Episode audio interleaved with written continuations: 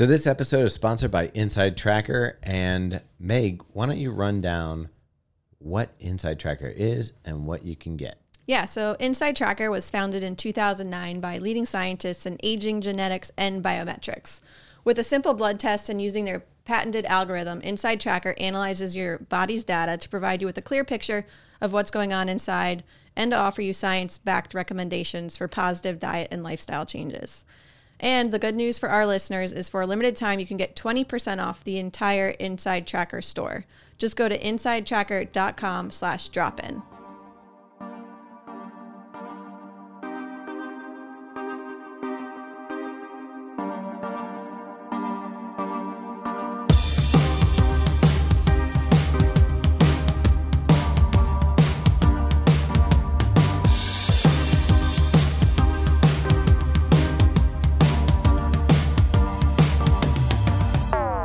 Hi, I'm Thomas with Believe in the Run. This is Robbie with Believe in the Run. And this is Megan with Believe in the Run. And you're listening to The Drop Podcast, our weekly podcast about all sorts of nonsense that includes running. Mostly nonsense.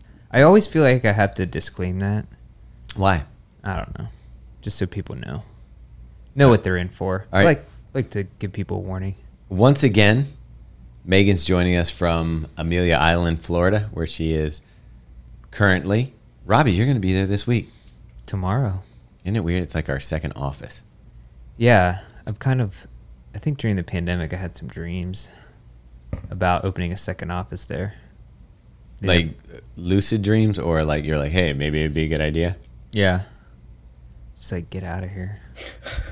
Get out of the city. Um, but anyways, those dreams didn't come to fruition, so here we are.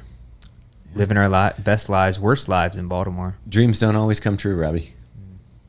I, trust me, I know. All right. So, Meg, uh, I'm guessing that you're getting your miles in. We actually got a little break in the weather. Humidity was down. Dew point was down. Temperatures were down. But for you, it was still that heat and humidity that no other place like Florida can deliver. Yeah, it's a real, real treat down here. We actually got a little bit of a of a break yesterday. It was like the humidity dropped, but of course this is after the twenty-mile long run on Saturday that this break came. So that was a um, very fun one. Like I said, I didn't have the nutrition I wanted, but I ended up just sending uh, Megan Featherston a message being like, I have one Maurten gel, twenty miles, nine miles of marathon pace. When should I take it? And re- she said, take it at the hour mark. You'll be fine. You so, really don't want to say Maurten. I did. Maurten is a... Maurten, whatever. Yeah, I'm going to call a, it Maurten forever. Morton's a table salt. Let's be honest. Yeah. When it rains, it pours. Yeah. um. Uh, all right. So you got through it with uh, one Maurten, and I'm guessing you used a handheld.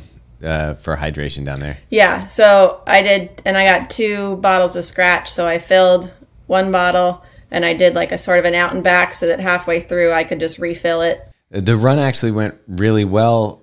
Like, I know when I talked to you, you were kind of like downplaying it, but I mean, seven oh nine pace for twenty miles in that heat on a run is pretty, I thought was pretty impressive.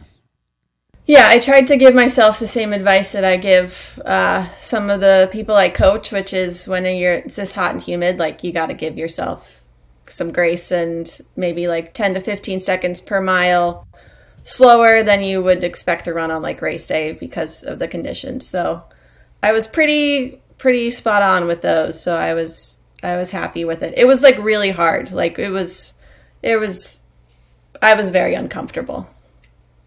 But you but got it done. I guess that's part of it. Yeah. I mean, that's that's what it felt like. I think we're all hitting runs that we're starting to incorporate the marathon training in. I know Robbie was out there doing your run this weekend, and uh, you, I, I, on the way out, I don't remember seeing you, but on the way back, I know that you were putting in some oh, faster paces. For, yeah. I did uh, thirteen-ish, a little bit more, I think. But, yeah, I was trying to get it faster on the back half. It wasn't as fast as I was hoping for. It's like seven forty-fives, but I also went out a little bit, like around eight. So yeah, overall it was like a seven fifty. Like so overall it was the, a, a good effort though, you think? For yeah, up? I mean, pretty good. I think it w- I was hoping for a little bit more, but also haven't done a long run in a few weeks because of my ankle and stuff like that. So that was, I mean, it w- it was okay. Yeah, but I ran. I, in, what shoes did you wear? So I ran in the Nova Blast actually because I hadn't done a long run in them yet, and I wanted something that was cushiony, but you know, could still pick it up a little bit. And, yeah, they were great, aren't they? Oh yeah, I oh, still love them. But uh, yeah, um, I w- I was out there. I did the experiment with um, popping. I did my first. I did seventeen miles. So the first six miles I did with the Nike Zoom Fly, mm-hmm. which is, as you know, because you're running in it now, it's a little bit on the stiff side and a little bit on the heavy side. Yeah. And then I switched into the Endorphin. Uh, Pro, Saucony Endorphin Pro for the uh, last eleven miles. And man. You love that. They felt so good. Like, I think it's worth it to wear the Zoom Fly just to feel how good it feels to put another shoe on. A shining endorsement of the Nike Zoom Fly. Yeah. And I had, uh, I had a, basically in that last eleven miles, I had um, two sections of three miles each at. Was it supposed to be marathon pace, Meg? What was it supposed to be? Marathon pace. Yeah, so and I went a little faster than you had me down for. But it was a good reminder that, man, those paces are just going to hurt, and you just got to stick with it and just try to be as comfortable as you can. But it's definitely feeling effort mm. to get it done. But it was so nice because on the way out, I finished the first three-mile segment before we met up with the Faster Bastards and went out to the turnaround. And then my second three miles, I finished before, you know, the picture. And then mm-hmm. we turn around and go back. And uh, I was like, oh, I only have to run four miles. Easy. It'll be easy. And you forget, like, how taxing it is to, to try to run the fast pace. So the last four miles were just miserable. Uh, but yeah. Yeah. I was just so tired. How about uh, it's smelling like sulfur the whole way along the run? Because there's this... There's a some sort of algae type bloom. Is that what's going on? Mm-hmm. So it's called the pistachio. It should uh, be called the egg fart. I think it's called pistachio bloom or something. Is yeah. it because of the color green? Mm-hmm. So I actually looked into it, and it's when there's a like say it's like really hot uh, one day, and then it gets cold the next night. The the cold water, I guess, on the surface, like because cold, it's denser. Then the water beneath it, it like basically drops to the bottom, and then everything on the bottom comes uh, up. Yeah. So that's what's happening. The bottom is coming up. It's the gross bottom of bottom of Baltimore nice. and Harbor. I um, mean, it did. There was some egg smell. As a matter of fact, I noticed it today. Yeah. Because I was running and like there was a real pungent smell, and I saw a guy walking towards the smell, and I was past the smell. I was like, he has no idea what he's about to walk into. um, Nothing worse, though, than the the rotting fish guts of the aquarium dumpster. That in the summer, oh. I think, is a challenge all in itself. I have, one time I buckled over and almost threw up in my mouth coming past that part. Oh, yeah. And if you've ever run it, you know. It's basically, so the aquarium, how many fish do you think they have in there? They got to have a million fish, right? Uh... That's actually an interesting question. A million? I wouldn't say a million. I mean, think of the little guys. No. I'd say uh, uh, hundreds of thousands. Okay. I'll go with that. A couple hundred thousand. And they have to feed all these guys. Yeah. Or do they cannibalize each other? No, because they're kept in different like areas. Mm. Just see what happens. Yeah. Let all the animals, let all the aquatic animals. You think when a dolphin, like say when a large fish dies or a shark, do you think they throw, what do you think they do with that? You think they just throw it in the dumpster?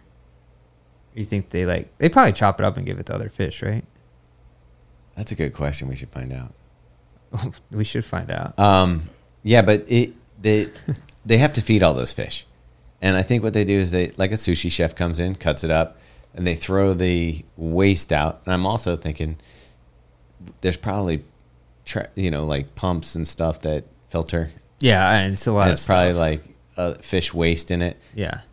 You can hit this corner of the National Aquarium, and, and it's it's worth talking about on this episode because it is the National Aquarium. So it's a great aquarium. Yeah. Don't get me wrong. But you hit that corner, and if, if that dumpster's getting any sunlight on it, heating that sucker up. Yep. Yeah. I mean, it's a wall. It's just a wall. I don't the, even know how to, to describe the smell. It's the, it's the most garbagey smell you could ever imagine. Mm. Although I will say, Baltimore, like on Fells Point on garbage day, is a second. Like, it's insane. It's it's like the truck leaks a juice and just paves the streets with the garbage juice. Dude, how much does someone have to pay you to like do a shot of the garbage juice? Oh, that, you, you, there's Robbie, not that. There's not. Enough I had money. to ask. There's not enough money in the world. In the world? In the world, there's no dude. Like, dude, if Steve-O from Jackass would do it, that would kill you. I don't think it would. That would kill you. Would Steve-O do it? I think he would. Dude, he drank like beers from someone's butt crack like before. I I, I would probably oh. do that before drinking the bile from like a garbage truck. I think there's an episode didn't oh. in the one Jackass movie he got like tossed around a porta potty that was completely open. Like they just shook it up with him inside of no. it. No, same de- same I difference. Don't know. I know they launched one of them. Like the guy went in, and then they catapulted the, the yeah. And porta potty I'll skip. The, let's skip the part where I tell how much I would get paid to do it, and All right. then we'll just keep going. I'm All not right. gonna say you would do it though. There's the a there's shot? a number. There's a number. I don't know what it is off the top of my head, but would it cover your medical bills? Yeah. All right. Get that. Robbie, did Thomas tell you what I ordered from Amazon? That's arriving any minute. I don't think so, but I'm now I'm very interested. Uh, bee suit. Like oh, so there is a hornet's nest oh. in my parents' backyard that they are building. They have one of those outdoor heaters. Yeah. Um, that's like enclosed right now, wow. obviously because it's very hot here, and you can hear the hornets, Whoa. and they're just going in and out all day. And so we know there's like they're building like this giant nest, and I was like, Mom, how are you going to get rid of this? And she's like, I figured I'd just wait till the winter. And I was like, no, it's Florida, we're, we're going yeah, it's in ne- never winter. so so yeah, I've got a bee suit coming, and I'm gonna take it down later today. Interesting. Do, just don't do the spray paint can with the lighter trick. W D forty can that can get out of hand uh f- from experience. uh, flamethrower. You can like like that's what we used to do at my friend's house. Like just take a lighter and then W D forty and spray the hornet nest or whatever. But, I mean, at a house, not a good idea. Yeah. Shed. It's cool. Did you have a bee suit? Uh, no. My mom does because she's a bee. She keeps bees, but actually she never even wears it. She just does. Well, it will be incorporated it. into one of our reviews soon. I like it. If it's a hornet, yeah, if it's a hornet's nest, for sure. You, yeah, that's that's... You don't want to mess with that. I was surprised. Yesterday I was at Patterson Park, and like a hornet landed on me, and mm. I didn't freak out. Oh, and there was like good. there was like uh, which I was surprised, but there was like uh, I was with my kids, so I probably was trying to keep cool. But um, the there was like four or five of them circling around. Oh, like I'm like oh, and they're big and gross looking. What's uh, yeah. So what's the plan for you to how do how are you gonna dispose of it? Uh. I haven't really thought it through fully, but I think I'm just going to, like, grab it and then throw it in How the woods. Big is it? We don't know because oh. I can't see it. You know it. What you should do is get that foam. You know the f- foam that expands from the can? Yeah. Mm-hmm. Just take, g- get in, take the nozzle of the foam thing, shoot it into one of their holes, and just fill up their entire thing with that, mm-hmm. that foam. They won't be able to get out. Yeah. And then... They say that just basic... water and dishwasher soap, like you mix that together and spray it, and apparently that kills them. Okay, but I'm interested. I'm very. This story is kills the water. I know. I wish it's going to be videotaped, right? I, I was thinking what shoe. Oh yeah, you got it. Yeah. Um, yeah. We'll we'll put that. My in our sister's going to capture. Nice. Is she yeah. getting a bee suit too, or is she doing it from inside? No, I told her she got a bee suit, but it's the one like from... bee suits are not super cheap. So I just told her to stay inside and film. I was saying you should get a... Or from afar. What was that song? Um, All I Can Say Is That... Oh, Blind Melon? Yeah, you should get the Blind Melon bee suit. Yeah. Oh, yeah. Well, it'd be funny. You know how when people order like things on Amazon? I've done this before where I ordered a storage container and it came and it was like six inches. It was like... He thought he was getting a garage. I, I was like, oh, that's a pretty good deal for like a storage container, like a, you know, like a tub, one of those plastic bins. And it was like six inches long. This could keep like a pencil in it. But that'd be funny if uh, you actually just got a bee costume and uh, oh, you thought like, you were getting a yeah. bee suit. Like basically what Thomas was saying. uh, anyways, so that's cool. Um, and Robbie, you're heading down to Florida Well, we go to Falmouth. Yeah. This this week. I think it's a mistake, but I understand you. You had children. You have responsibilities. Disney is Disney is calling. So, are you gonna run when you're down there? Like, how are you gonna get your stuff in? I, I have to run. I'm I'm don't know how I'm gonna do my long run. Actually, I think I can do it Sunday, but that's yeah. Running's gonna be a little bit. Like, I don't know. You're gonna be on your feet a lot. That's the other thing. What shoe are you gonna wear for that? For the the Disney Dad? Yeah, Disney Dad shoe. I wish I had some. I'll tell you what. Nike Monarchs. On Clouds ruled Universal Studios. Oh, one hundred percent. Yeah. I Well, that's funny because I was, I was going to bring this on shoe that we're going to talk about because I had to run in it. And I guess I was like, I guess I could wear it, but I'm just going to be like, it's going to be like a uniform for Disney, you know, to wear an on shoe. There's so many on shoes yeah. here.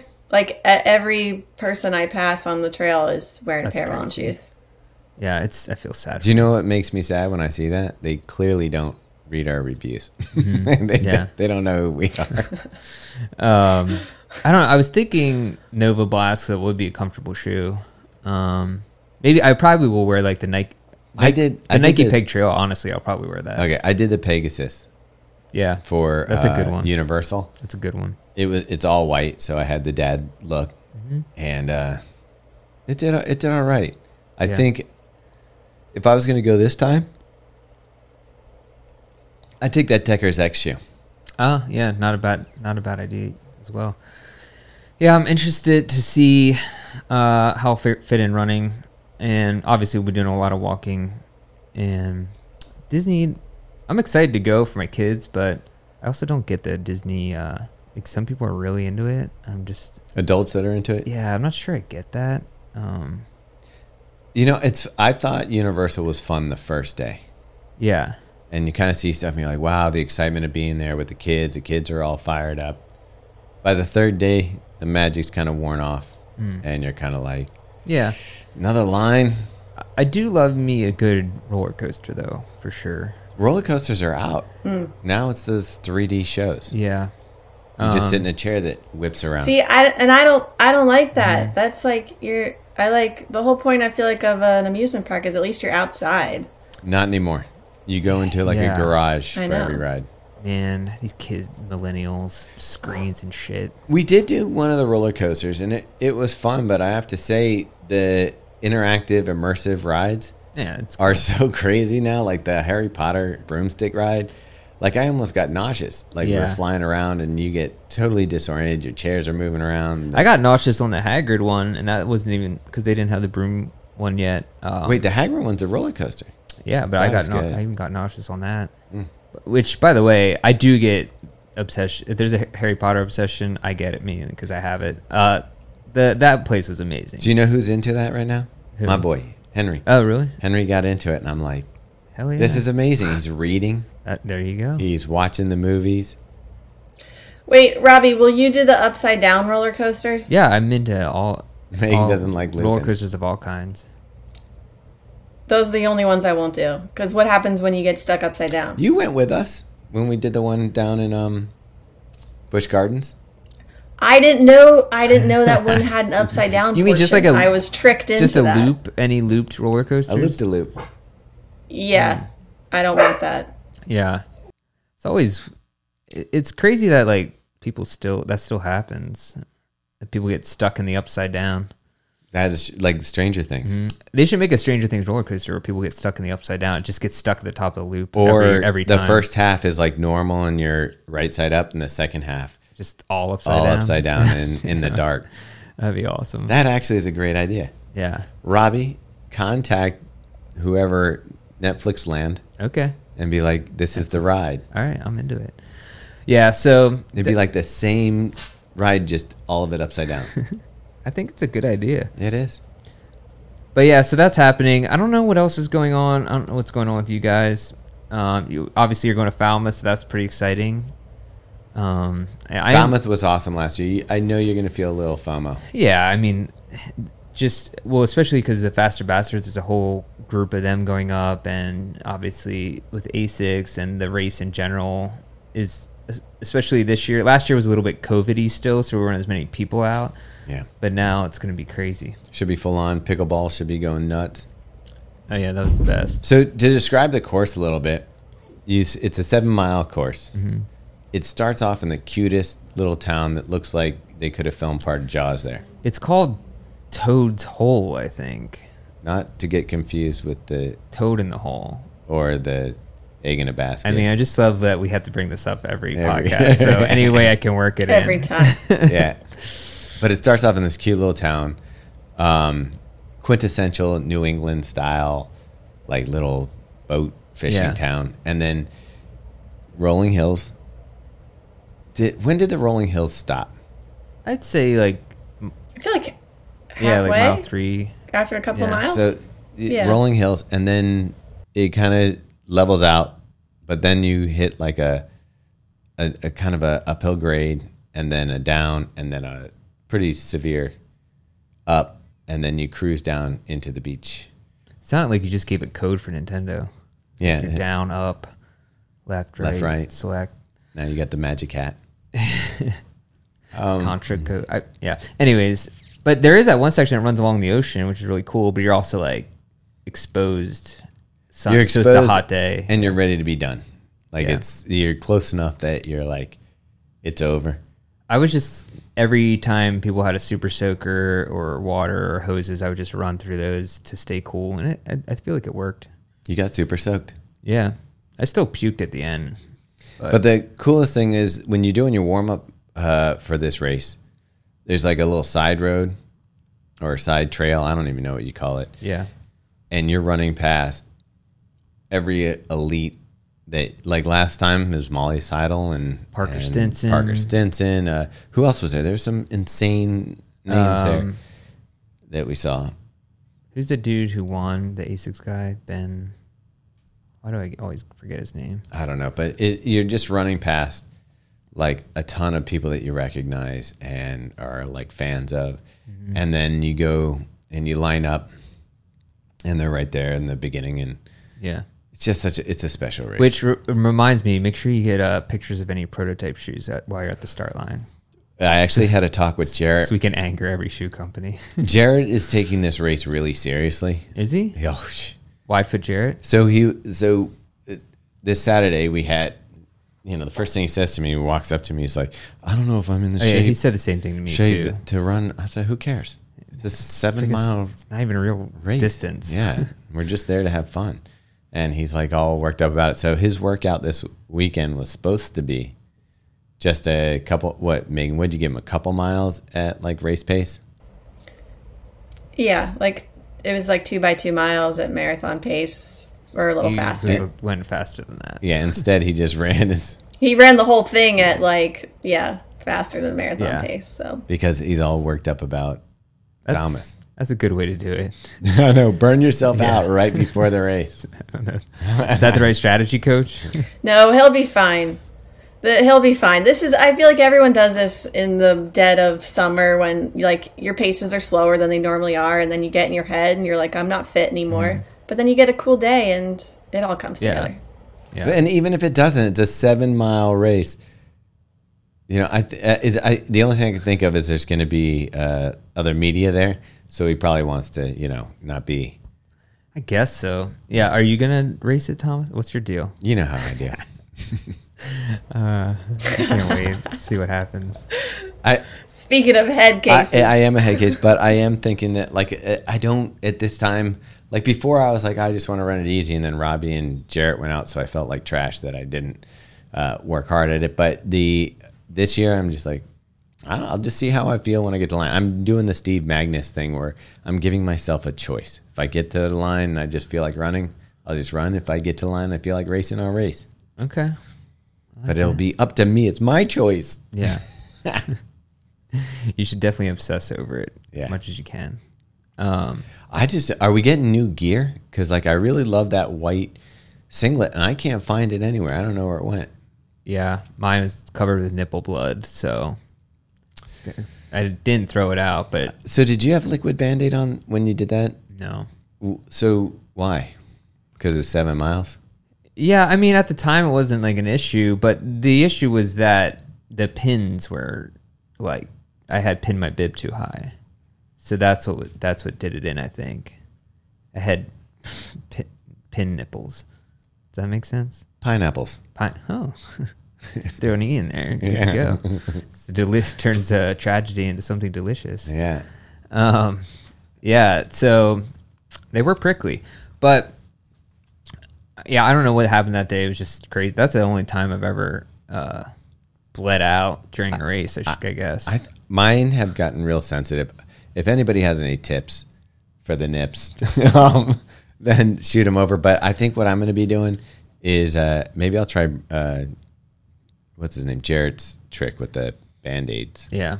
So I don't know. Uh, I'm going to consult because it did. For some reason, it's just the perfect temperature at Falmouth for like not sweating too hard, but just enough to create a sandpaper of salt on your yeah. singlet and just rub it in. Mm-hmm.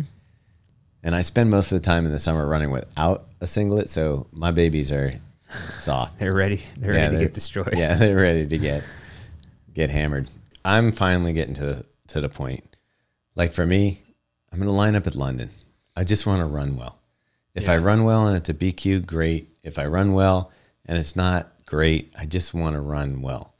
So like maybe I know I know the reason you wanted to sign up for Erie was the B Q, but like just go out there and, and just run it. And who knows, that day you may have a fantastic day and you may be able to hit it, but I wouldn't count it out. And yeah. I wouldn't try to predict. Yeah, I, I think I just, I'm just trying to run. I mean, if, if I P R, that would be cool. I think I could still do that. So just to go out there, and I just want to, and Matt, our friend Matt is who I'm going with, and he's going for B Q. He's definitely going to get it. He's been like he's crushing beast mode right now. But it would be cool just to be there for him to do it. And I kind of just want to do a little bit of a road trip. Just no offense, not with you guys. Uh, Meanwhile, I was going to do Erie. So. Yeah.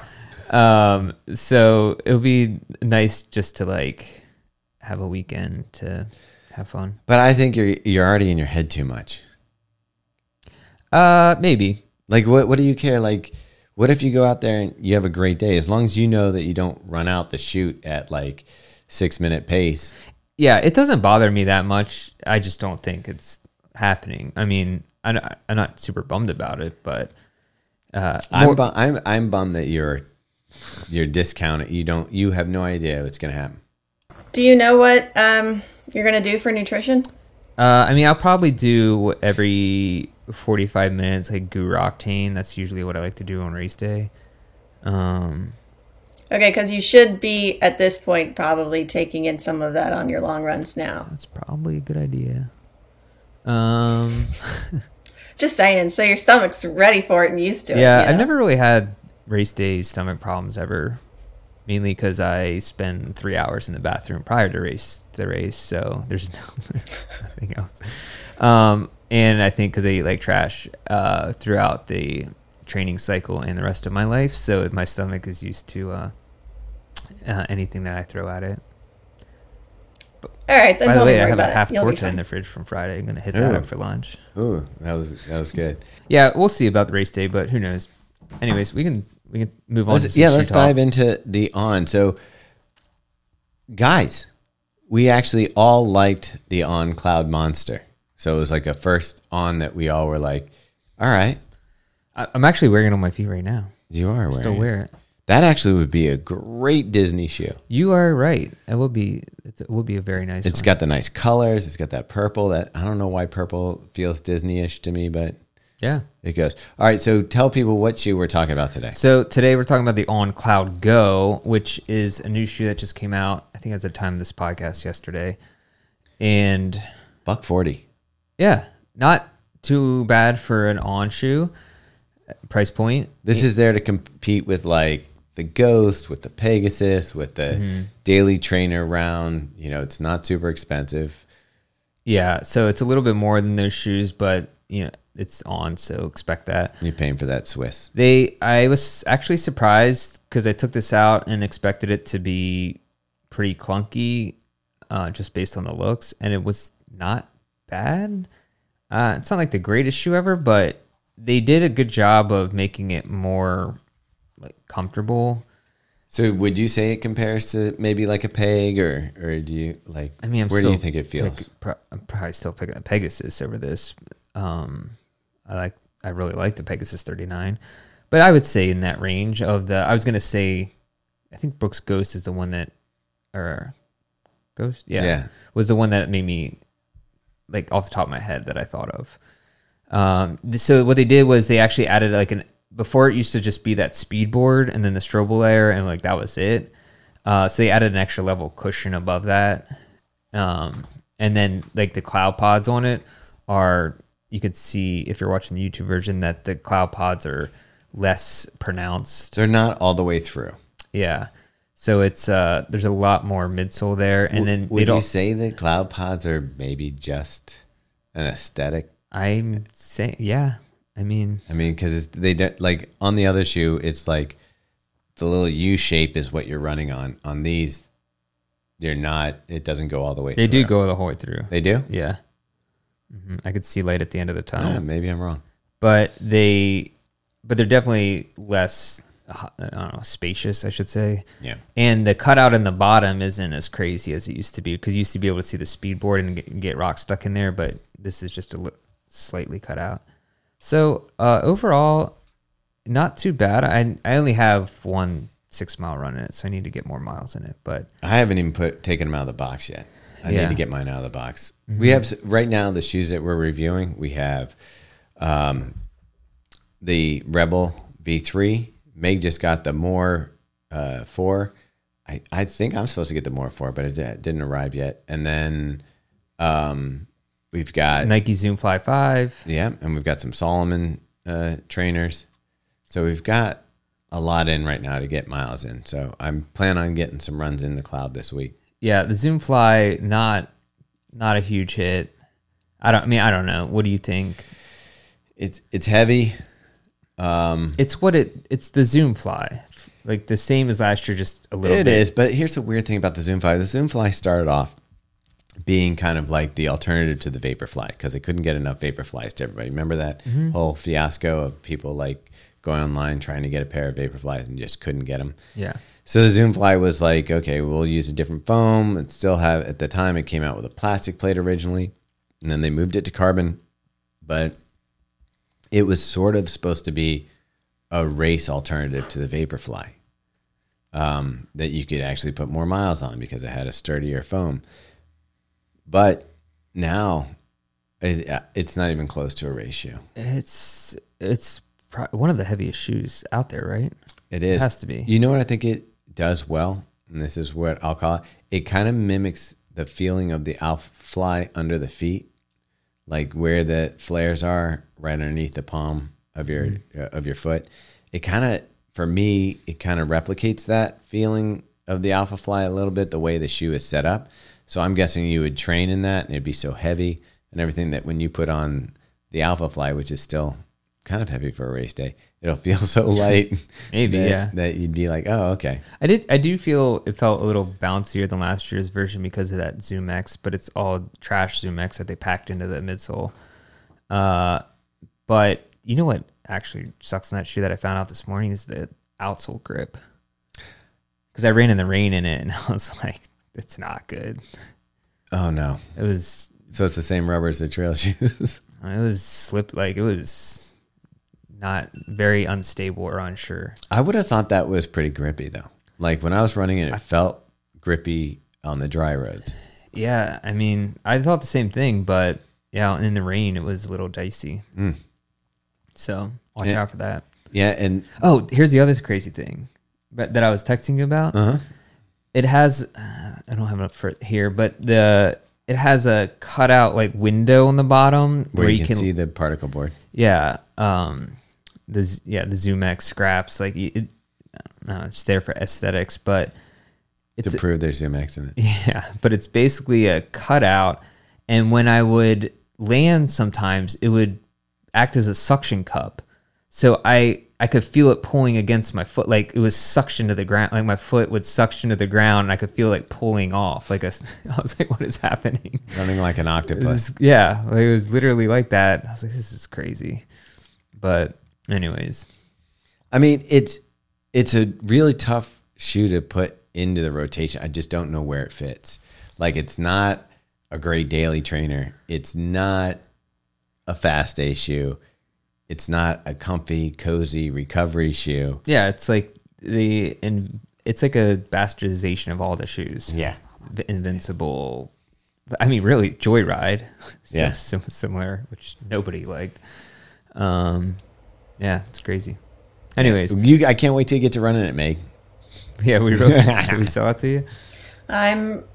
You're really you want, selling you want, it. You know so. What, Meg? Did you get the Boston eleven or Boston ten? The Adidas. Okay. I did not like. You that didn't shoe. Like it?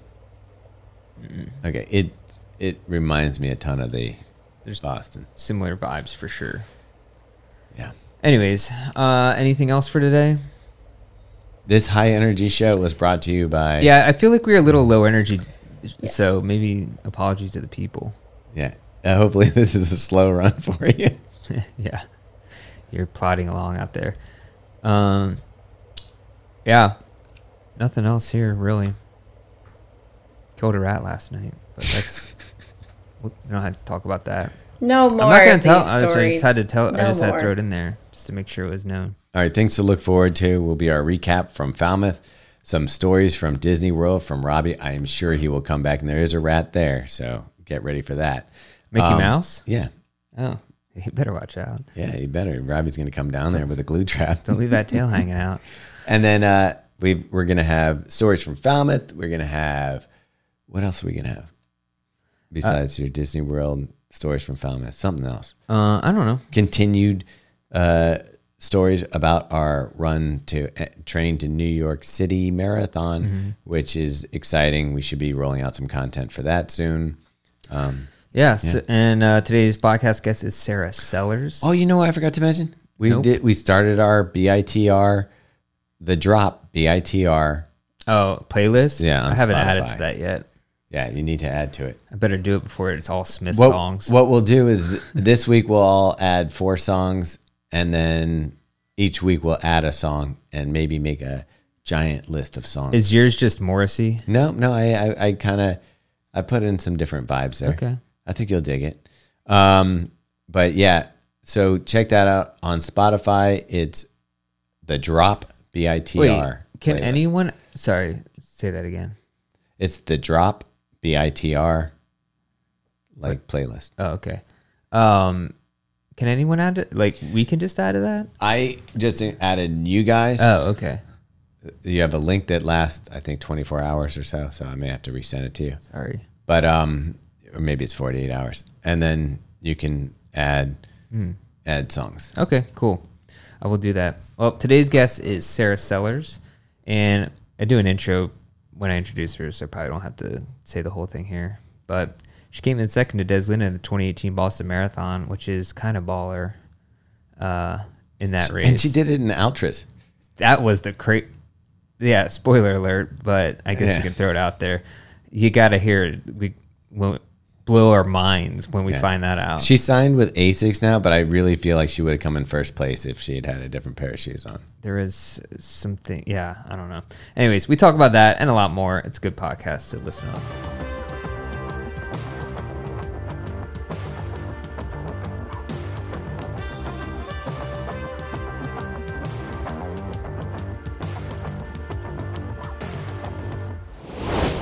First check-in. Boy, you can tell we're a little tired. We're in the middle of marathon training. It's still got that summer heat. It just drains you. Got a lot going on. And what I'm going to tell you is that this is the perfect time for you to remember that it's okay to slow down every once in a while. It's better to get out and do a slow run than to take a complete day off. Or maybe sometimes it's all right to take a whole day off if you're tired. But keep plugging away.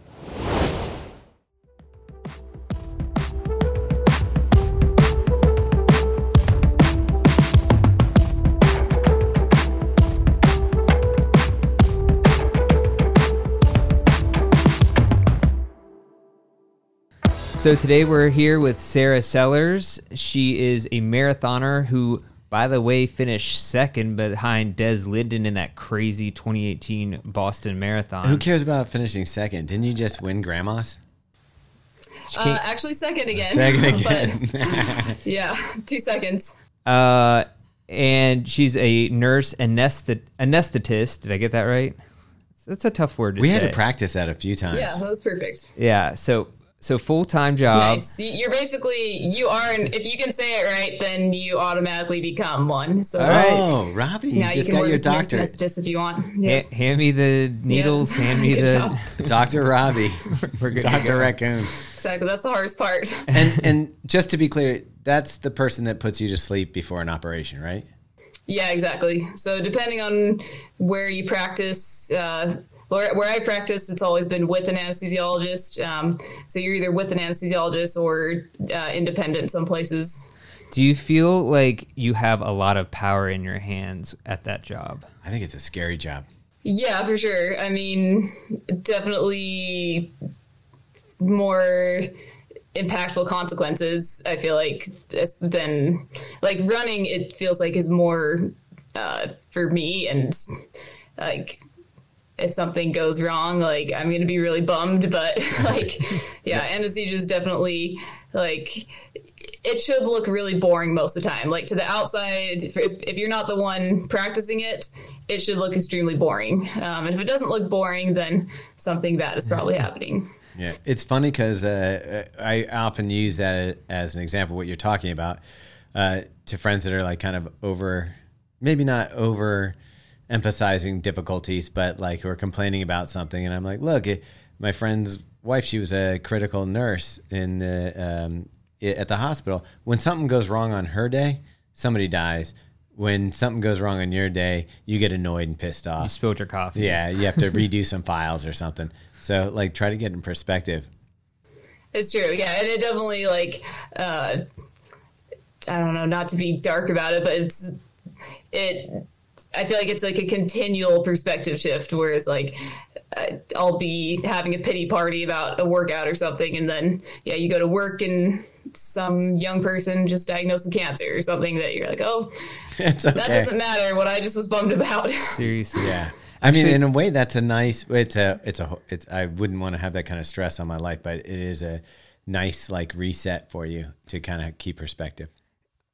Can, can I ask you? Uh, yeah, exactly. Can I ask you one more question? Related. Well, we'll probably talk about more about it, but I always wonder this in jobs like that. On the first time, say out of school or training, when you have to do it on your own, is that a nerve-wracking thing to do, or do you feel like all your training and expertise put you in a spot to do it? I feel like I would still be super stressed out.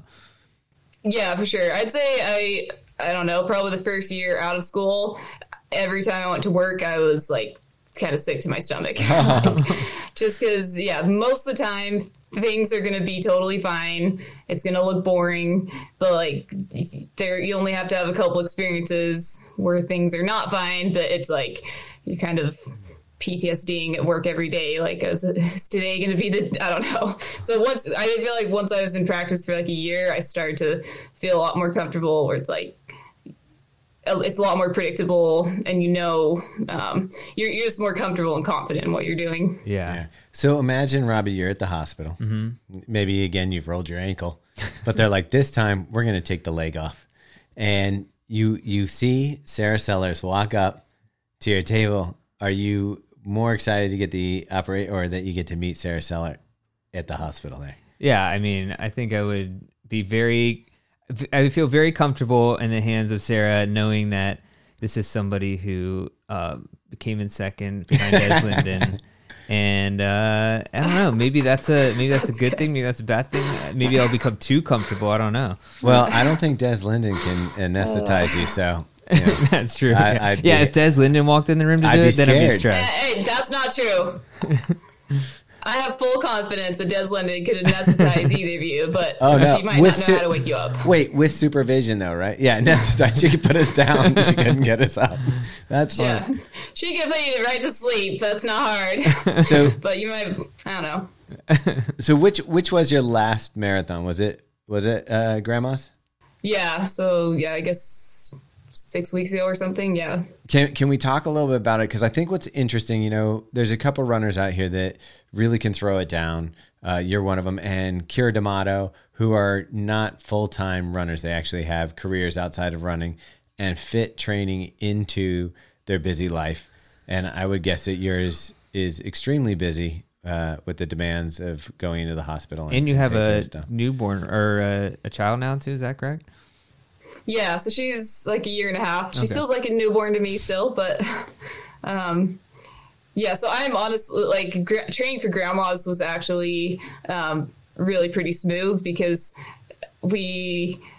We're just finishing up in Tucson. We've been in Tucson for about five years, and my husband's graduating residency. So um, I actually quit work a couple months early, kind of during the middle of my grandma's training block, just because it, it made sense. We were leaving Tucson. I could have stayed in Tucson a couple months and worked and commuted. But, um, yeah, I basically quit work a couple months early, focused on training for grandmas, and um then as soon as grandma's was done, we got ready to move to Massachusetts. So uh, we kind of, the last few months have been in the middle of moving. And, um, but as far as like day to day, like I haven't done a four a.m. run in several months. um, and like I've, I was with family for a few months. So I had like consistent babysitting for workout. So really grandma's was like pretty smooth and easy. Um, and now going forward, it's a little bit like we just got out to Massachusetts a week ago and um, still figuring out childcare and starting a new job and everything. So um, I kind of feel like it's like the opposite of grandma's, but I mean, I still work, I'm still healthy and workouts are going okay. So yeah. Wait, what are you training for right now? Chicago. Um, so I'm, I'm, yeah, planning on Chicago, hopefully. Nice. So can we talk about how you, I don't know how you got into marathoning, because you haven't been marathoning for that long, basically five years. Your first marathon was in twenty seventeen, uh, where you won with a time of two forty-four. Pretty nice first marathon, by the way. Um, and then, of, of course, we talked about the twenty eighteen Boston Marathon. And so maybe talk about how you fell into that. Yeah, so, I mean, I've run since middle school. I always wanted to do the marathon.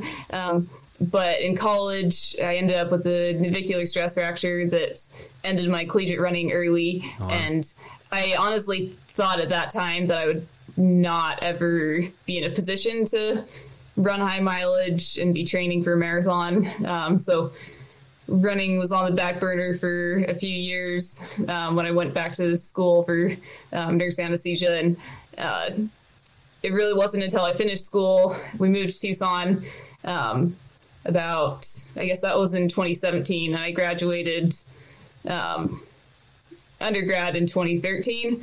So really it was like four years from the time I finished until I felt healthy and able to start training again. Um, and I kind of decided I'd give it like one serious go. And so I contacted my college coach, Paul Pilkington, and asked him if he'd coach me for Boston. Um, so I actually ran the Huntsville Marathon that you mentioned. Uh, that was a really fun race. It was definitely the most painful race I ever have run and hopefully ever will run. Um, I was super unprepared. I had just done like some distance runs for a few months. I didn't do a single workout. I did no downhill running, and Huntsville drops, I think like forty-five hundred feet. Oh, wow. Like you start at like, you start over eight thousand feet and you finish around four thousand feet. This so, Huntsville, like, Alabama? Huntsville, Utah. Oh, okay. That makes okay. more sense. I was like thinking Forrest yeah. Gump flat, but no. yeah. It's, and it's really beautiful and fun, but uh, I was, so probably like a lot of marathons, they start a, um, like a five K and a ten K that finish the, the finish line. And so as you're coming down the last like ten K and then five K, um, you're passing a lot of people who are walking either the five or the ten K. And if it had not been for those rock, walkers and runners, like I would have stopped and walked because like my legs were in so much pain. And I thought if I stop and stretch for a minute, I'll be able to pick up my pace. Um, or lock up. I, I kept waiting for there to be a gap in people. because I was like, I'm not going to just stop running in the middle of all these people. So I'm going to wait till there's a gap, and there never was. But I'm really glad that there never was, because as soon as I got to the finish line, like, and I did stop running, I could not run, I, like, couldn't run again. It was actually like they, um, they had a little kids run, uh, like a half hour after the finish of the race. And the kids run was just like a half mile jog around the block. And it was for like elementary age kids. Uh, and they asked the men's and women's marathon winners to lead the kids run. And the men's winner was like, yeah, no way, I'm not doing that. And I'm like, I don't say no to people. So I'm like, oh, sure, I'll do that. Oh, and my God. I, I, I actually couldn't run. Like, it was this weird little, I've never experienced that, where like physically, like, it was so much pain. Like, I thought my quads were just like, I thought I was going to fall over the whole time. And um, some of the kids were trying to pass me, and th- for some reason the race organizers were like, no, no, you can't pass Sarah, she's leading. And they're like, she's so slow, why is she, oh, man. I mean, that's hobbling. Hila- that's so hilarious, but it's also cruel. Like, what race director's like, hey, you just finished the marathon, now jog, jog a mile with these kids? Like, uh, whoa. He, yeah, I is he a know. runner? It, just, it, it would probably, what's that? Is he a runner? Oh, yeah, exactly. I don't know. I mean, it, it was a cruel joke. And but. Also, what's even more cruel is robbing the satisfaction from those kids that say, ha, I beat Sarah Sellers in a first, in a race. First place female marathoner. I know. Well, that's the thing. I'm like, let them go. And they're like, no, no, you have to lead them. So I'm shuffling as fast as I can. And yeah. Oh, man. But so I, I was, if I had gone any slower, I don't think I would have gotten into the elite field for Boston twenty eighteen, because I ran, yeah, high two forty-four, and I think the cutoff was two forty-five. Wow. Um, so, which I didn't know. I just was kind of running it to just get a B Q.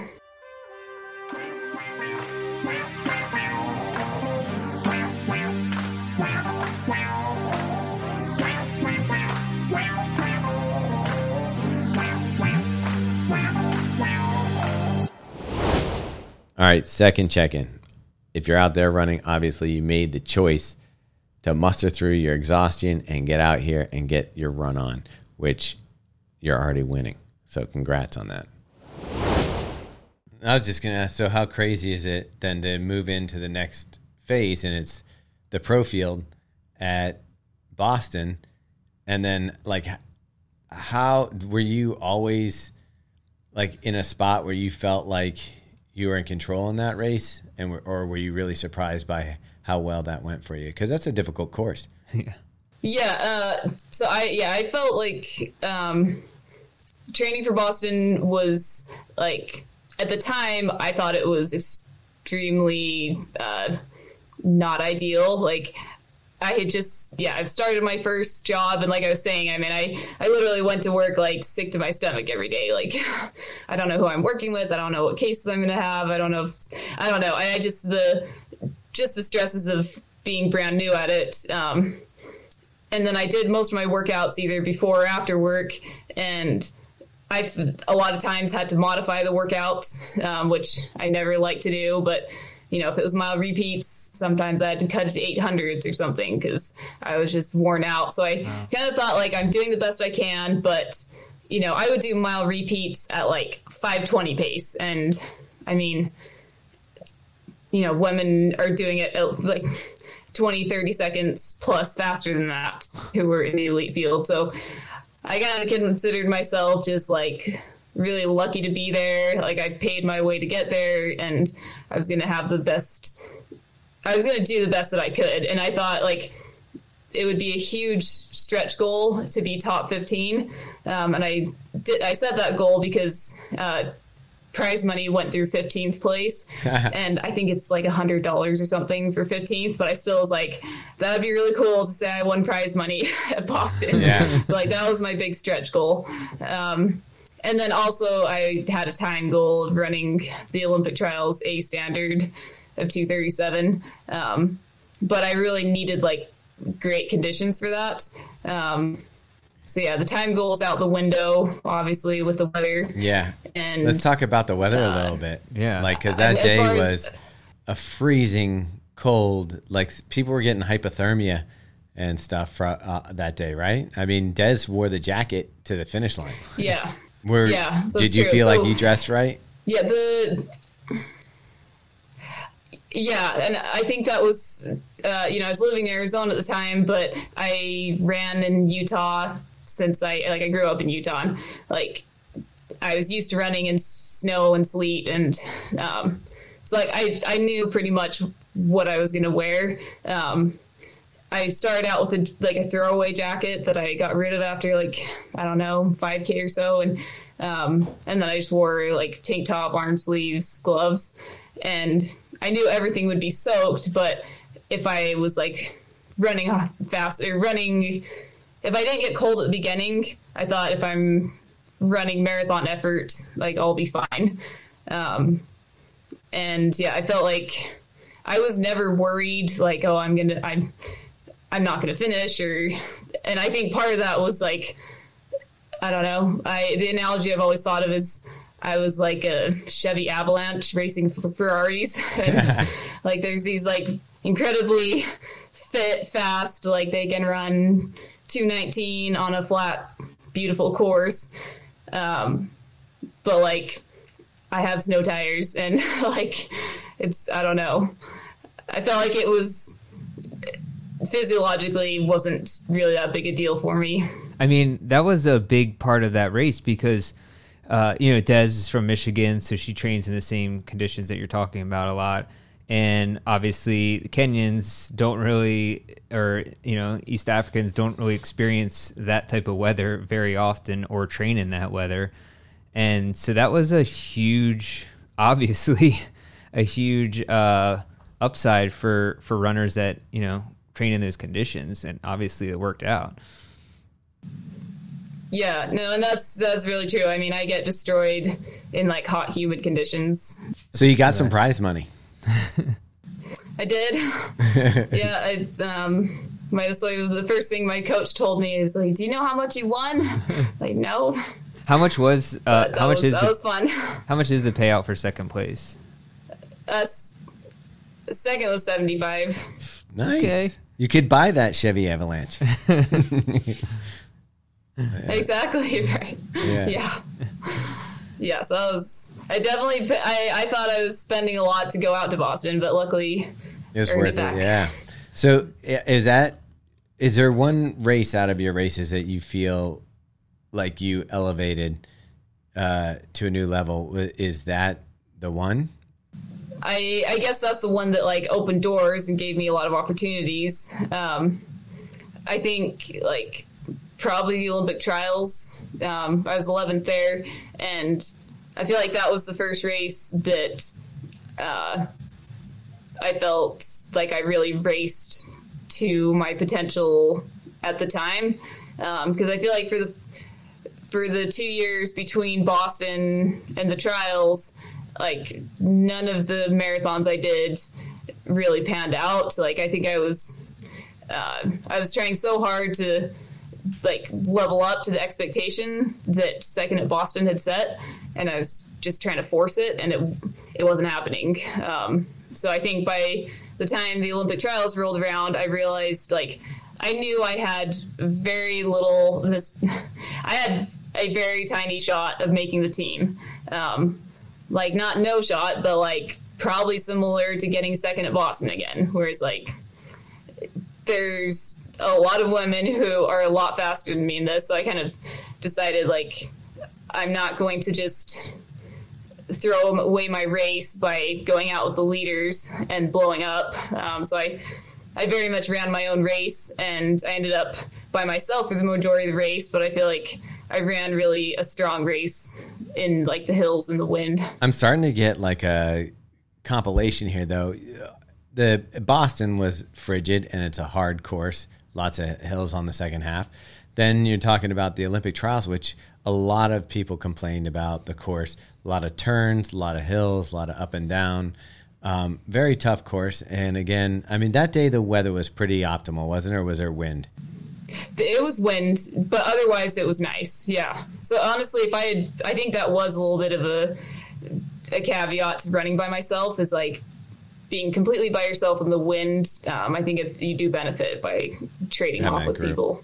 So I did want to come back to, to, to Boston, and I'm trying to imagine what it was like for you. Maybe you could, obviously I want to know when you're coming down uh, Boylston and you're like, I'm actually going to finish second place behind, like in the Boston Marathon.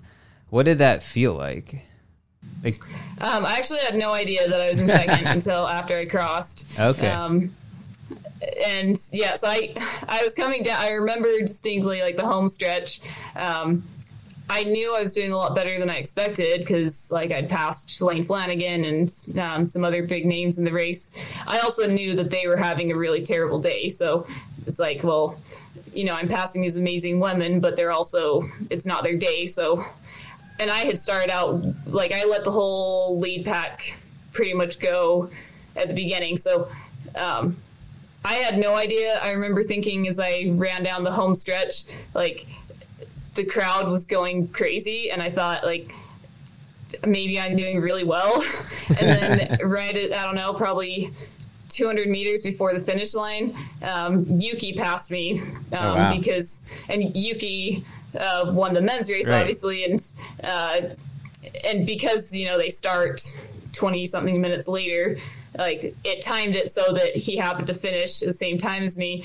So as soon as he passed me, my heart sank a little bit, and I thought, like, they're going crazy because the men's winner's coming through, and maybe maybe ten other women have already come through. So I crossed the finish line and immediately asked the volunteers lining the chute, what place am I in? I remember, like, looking at one lady, and I, I might have been incoherent, but I asked her a couple times, like, what place am I? And she kind of looked like she didn't know what to tell me. And then um, another lady pulled me aside, and she ended up being my drug testing escort. And she pulled me aside, and she's like, you were second place. And I'm like, no, no, what, what place am I? Like, she's like, no, you were second. And I was like, like, I need to find someone I know, because no, I wasn't. And I need to verify, like, uh. so and my husband was able to get to the finish line right then, and I told him, and uh, yeah, once he acted excited, then I realized, like, oh, I really was second.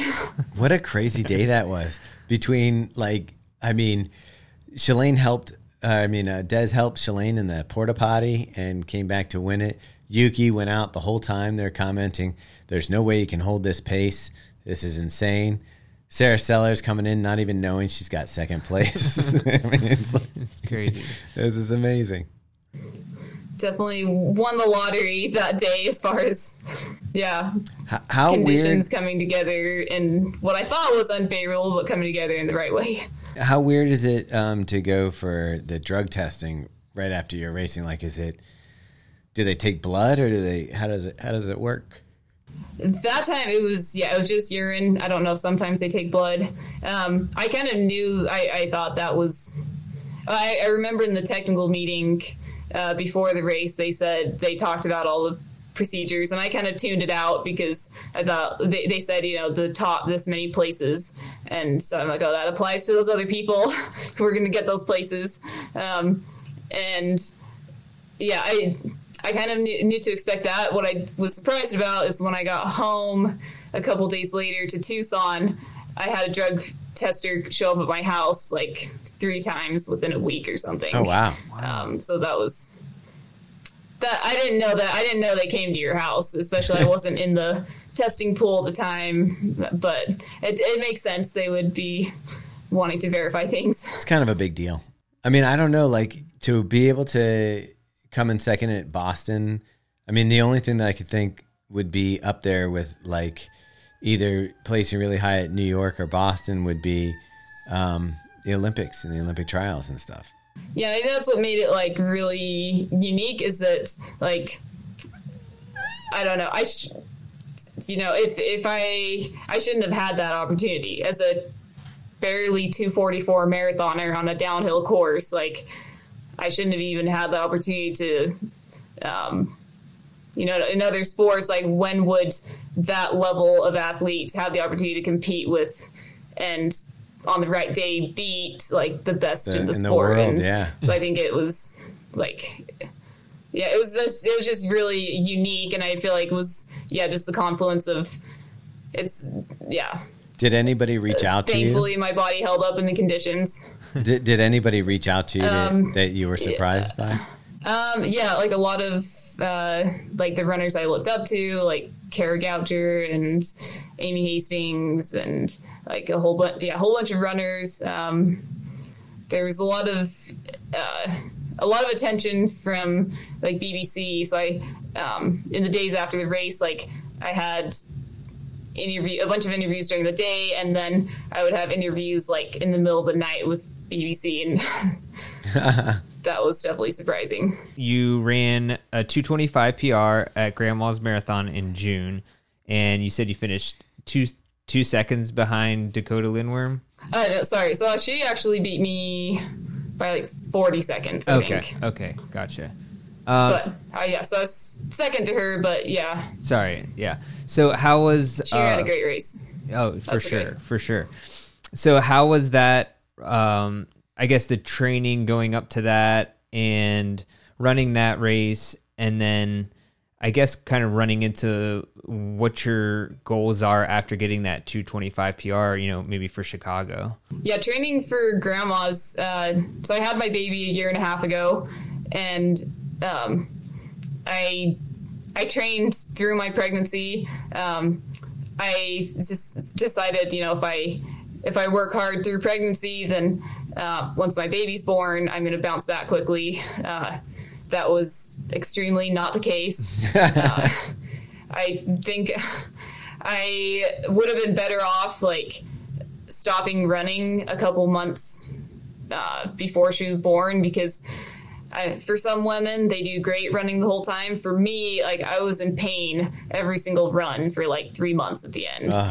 Um, and I, I couldn't even talk on runs because it just was so painful. Um, but I, I knew my baby was safe. I wasn't hurting her. And I thought I was, I mean, it was really stupid at the time, but I thought like, this is pregnancy related discomfort.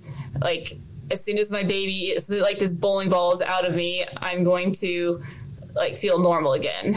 Um, and when I started running after she was born, I still felt pregnant for months oh. where it was like nothing had changed. I had the same pain. Yeah. So I did, I backed off. I was only running a few days a week, and it was, I mean, like a really slow, easy jog. Uh, probably still but faster I than kind us. Of, in my mind, no, I don't think so. It was, yeah, it, I kind of thought, like, if I just maintain the running mechanics and a little bit of running fitness, I was doing a lot of biking at the time, too, and I thought if I just maintain some fitness, um, then when I start to feel better, like, I'll, again, like, come back quicker. And finally, like, when she was around six months old, I just quit running completely because I was getting slower and more painful, and... So I quit running for a few months. Um, I actually did a bike race and got more into biking.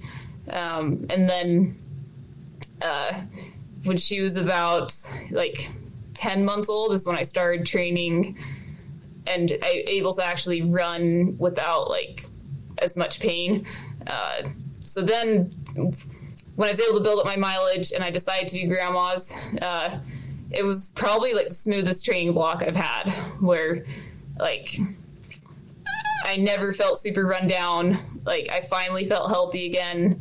Um, I had good workouts the whole time. So I knew if I didn't like completely mess something up, like I, sh- I should have a really good day at Grandma's. Quick mental check here. Cause what you're saying, like I can't even equate it. The only thing I could equate it to is maybe like an injury.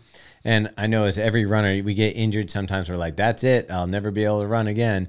When you were going through this period where you were like running slower and slower and it still felt like you were pregnant and it just wasn't snapping back, were you like, maybe, maybe this is it for me?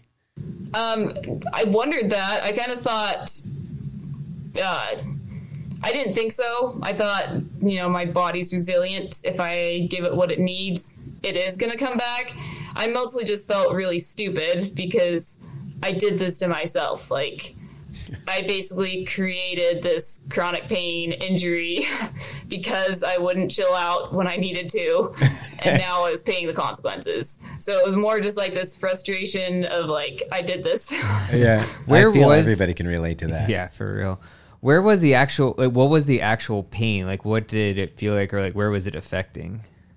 It was like where my abs attached to my pelvis. So basically like lower abs. Um, like if I tried to do like any type of like a V-sit or something, Ooh. It was like excruciating pain. Just like, um, and so even like running, like when my foot would hit the ground and kind of you need your abs to stabilize, like that was pretty painful. Oh, oh boy. Um, so, and along the mental side of that, do you feel like that elevated your pain threshold to a new level for training, or was that a different type of pain, um, you know, just like to get through that mentally for, you know, for grandmas or other training or races?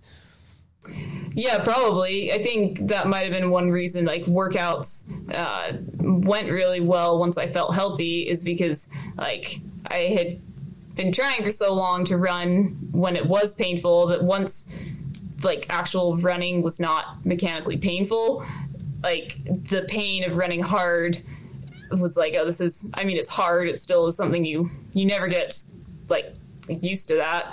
Um, but it was like, this is something I'm in control of. And I don't know, it was a lot easier to deal with.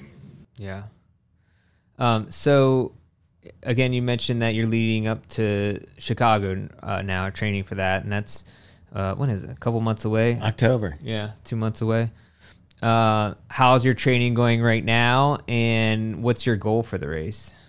Um, yeah, it's going well. I um, I feel like the, I I knew after I knew that grandma's like I'd be able to set away set aside some time for running, and yeah, I like I said, I had family support, like things lined up well. Um, I didn't set any, until I committed to Chicago, I hadn't set any goals post grandma's because I knew like we'd be moving across the country and starting new jobs and everything. So um, it's definitely like not been smooth like it has for grandma's. Um, but I also feel like, um, like I remember I listened to an interview uh, that Nell Rojas did, and um I think after her most recent Boston, and I might be mixing up the timing of when she talked about, but I remember she said that uh, she had just like the most up and down training block that she'd had, and yet she went and ran an incredible race. So I've tried to just, just like not worry so much that maybe things don't look perfect, and like I'll have to cross train some days, like things, maybe workouts won't be as smooth. But I feel like if you put in the work and then also rest and cross train and do like back off when you need to, like, I, I don't know, hopefully it'll still come together. Um, so I don't really have any like time goals or anything yet, but definitely would like to run, I don't know, like conditions permitting, I'd like to run a fast time. How great is it to have like bottles on course? And have nutrition not, you don't have to think about it as much. That's super nice. That's something, yeah, I didn't have that in Boston twenty eighteen. Um, and I think that's super beneficial. Like, I've definitely taken advantage of that. I try to take every single one of my bottles. Um, I think if you if you don't have that, you can still run an incredible marathon. Um, you just, like you said, you have to be a lot more, like, focused on that. You have to carry a lot of goose yeah. and stuff. Yeah. I mean, I could you go back to running them yeah. with, without table service? Yeah, I think so. I would have to definitely like practice drinking out of cups because that's what I think is hard. Yeah. Half of it down your face, half of it up your nose, usually for me. Exactly. Yeah. Sticky, sticky, ah, I yeah. hate that. Yeah. Whatever sports drink all over. Yeah. yeah. Um, so uh, the one question I want to ask you, um, you know, you're a full-time professional. You have your full-time job, and you have your running. You're also a parent, as we talked about. What it, what tips do you have for someone who might be in your position where maybe they ran earlier in life, you know, had to take off for a few years, coming back into it, or maybe they're just starting later in life and trying to juggle those things? What kind of advice would you have for someone? There can be high school kids with babies and also, stuff. Yeah, but I said in someone in her position. Okay. so what what uh so what tips would you have for those uh for people like that trying to get into it? Yeah, I have to say, I have to d- disclaimer, I'm only working part-time now. Since my baby was born, I decided, like, I want to spend time with her. So I'm only part-time right now. Um, Real quick question about but, the baby. Like, basically until she was born, I was full-time. Yeah. You're an anesthesiologist, right? Anesthetist. Yeah, isn't, is that the same thing? Okay. Is there ever time where your baby's crying so much? That's- Derek, that's up for debate. What's that? Okay, but is there ever been a time where you're like, I could just give her a little something and she go right out if she's uh, having not sleeping? Uh, I definitely. So I actually thought about that. Like, I never thought about obviously doing anything, but like, yeah, you have that was the power. A weird thing that would pop in my head. Oh, yes, where I would. Well, I would just think about like, well, if I was at work and a baby was acting like this, like, I know what I would give them. And, I mean, I can't do that right now, but I know exactly what I would do. I mean, when you have a newborn and you're in that state of mind, anything you think about, anything. Um, but uh, I guess melatonin is melatonin is your, is the uh, legal way to do that. There you go. uh, yeah. Oh, but back to your question. I think that um, I think there's times and seasons for things. So. Um, I don't know, like have your priorities very defined as far as like what you want to focus on at the moment. Because I think you can get a lot of things done. Um, but like the goal I've realized the last few years, it's my goal is not to be as busy as possible. Like I'm not as busy as I used to be. I'm not trying to just like work as much as I can and like run as much as I can. My goal right now is like, be a good mom, ha- enjoy time with my baby. Um, and running is very much secondary to that. And it's actually gone better than it ever has. Um, and I still am like really focused doing when I am running, but I try to like, I don't know, remember that my priority is not running, or that's not my number one priority. Um, and there are some sacrifices for sure, as far as like, I mean, whenever I leave my baby and she has a meltdown and I'm, it's, if somehow it's a lot harder to leave her to go on a run when she has a meltdown versus like leaving to go to work. Cause it's like leaving to go to work feels like more of a, I don't know, like I'm doing this to help support us. And it's just mentally easier. Leaving to go on a run, it's like, well, I could just not go on a run. This feels kind of selfish, but I don't know. I think it's good for both of us to like go through that. Um, but I don't know, I guess in summary, like be really defined in your priorities. And sometimes like during, that's the nice thing about marathoning, I think, is like, I'm not training for a marathon all the time. Like you can decide, you know, I'm going to do this marathon and I'm going to be really focused for sixteen weeks.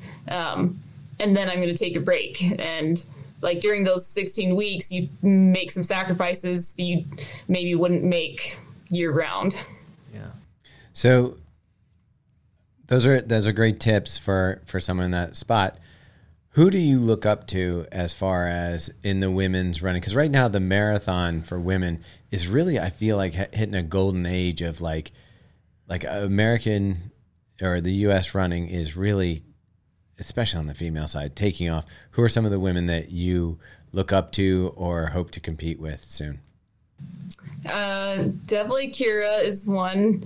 Uh, she just is like such an awesome person, and the way she has made her come back um, and still like prioritize her family. Um, I think that's really inspiring. Um, and just the way that she supports her other like athletes and competitors.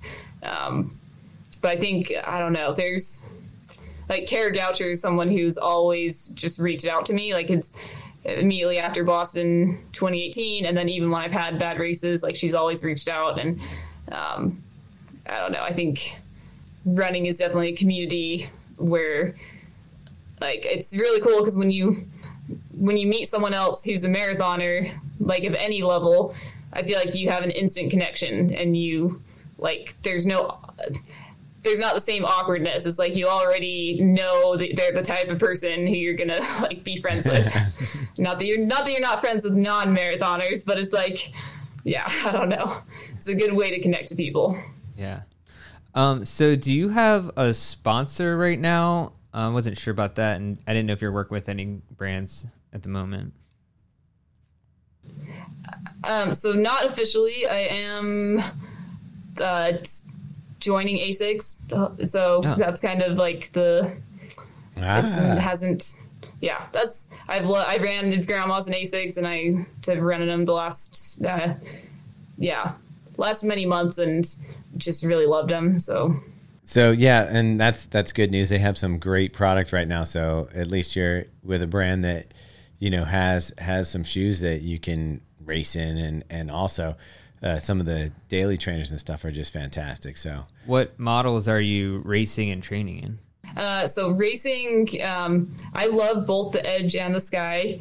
Um, I raced the marathon in the Sky, but I still am like, kind of between both of them where I don't know which I like better. I was a MetaSpeed Sky guy for the first round, but the second round, this the uh, Edge Plus, because I have I have both of the first ones, but the Edge Plus oh, really? is I, I think is my favorite between See. the two in the second round.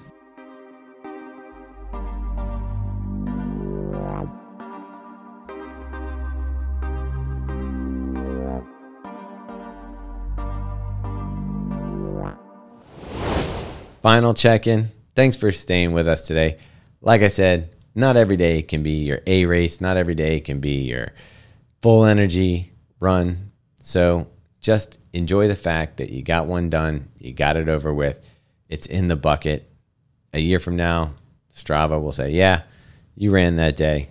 You won't care what the pace was. You won't care what it was. You're just glad you got the miles in, getting yourself ready for fall marathons, or maybe you're just running for the fun of it. But either way, good on you. Okay, so a couple questions to close it out here. When you are going out for a run, do you use headphones or no headphones? Uh, workouts, always no headphones.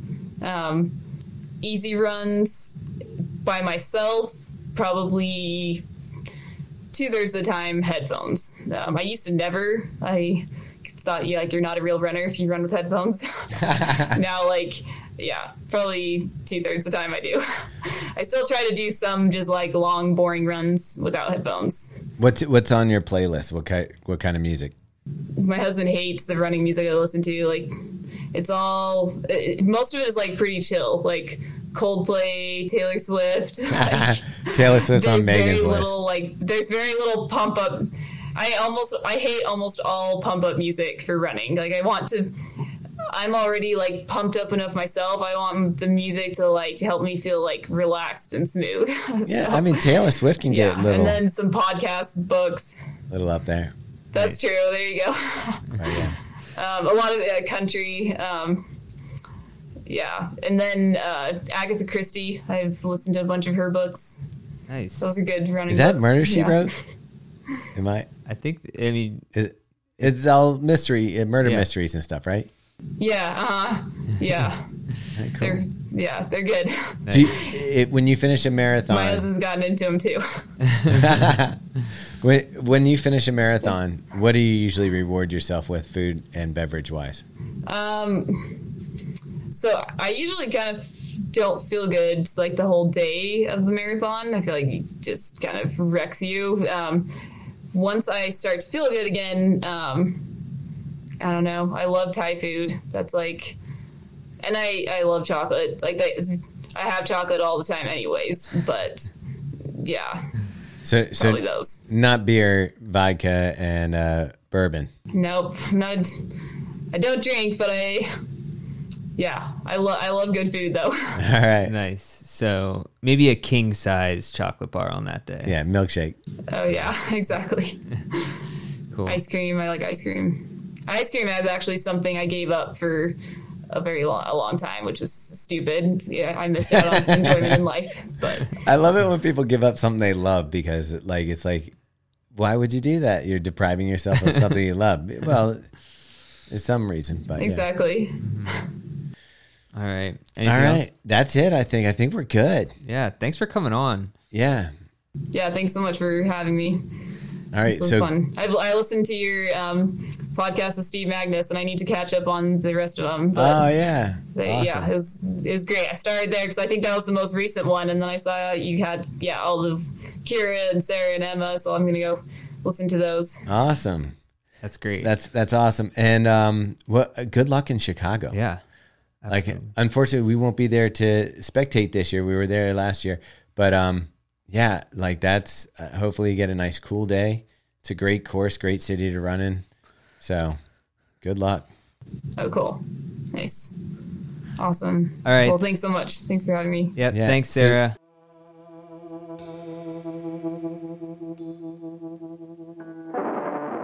so that was fun. Sarah, thank you so much for being on the podcast. We look forward to watching your progress. Sarah Sellers. Oh, sorry. You can jump in. Sarah Sellers. Great name. Sarah Sellers. Like, like alliteration? Great. Yeah. I love, I mean, yours truly. Robbie Redinger. Yeah. Red Dinger. You got it. Yeah. Megan Murray. Um, mm-hmm. Namath oh, Newberger. Yeah. You're the only one who's yeah. of us three who doing it wrong. They don't, they didn't know what to do. Nathan Newberger. I don't know. Um, anyway, so yeah, that was great. Uh, any, I would like to throw out a thank you to Brandon for editing the podcast. Uh, mm-hmm. Megan, who are you thanking? Uh, thanks for all the listeners. Hopefully we weren't too low energy this week. We'll try and bring it back. I think we're all a little bit fatigued. uh, but yeah, thanks. Thanks for tuning in. Uh, yeah, as always. Make sure you like this. Wait. Subscribe to this podcast and leave a review, please. Yeah, maybe they needed a podcast from us that was a little lower energy so they could chill. Like maybe they're just trying to get some easy miles in. They want to chill and us not popping off all the time. Robbie and I going back and forth on nonsense jokes, all that kind of stuff. Like maybe they needed a break. I don't know. Yeah. So to the three people listening right now, uh, thank you. Yeah. We're going to go get ourselves some um, Yorkshire pudding. Yep.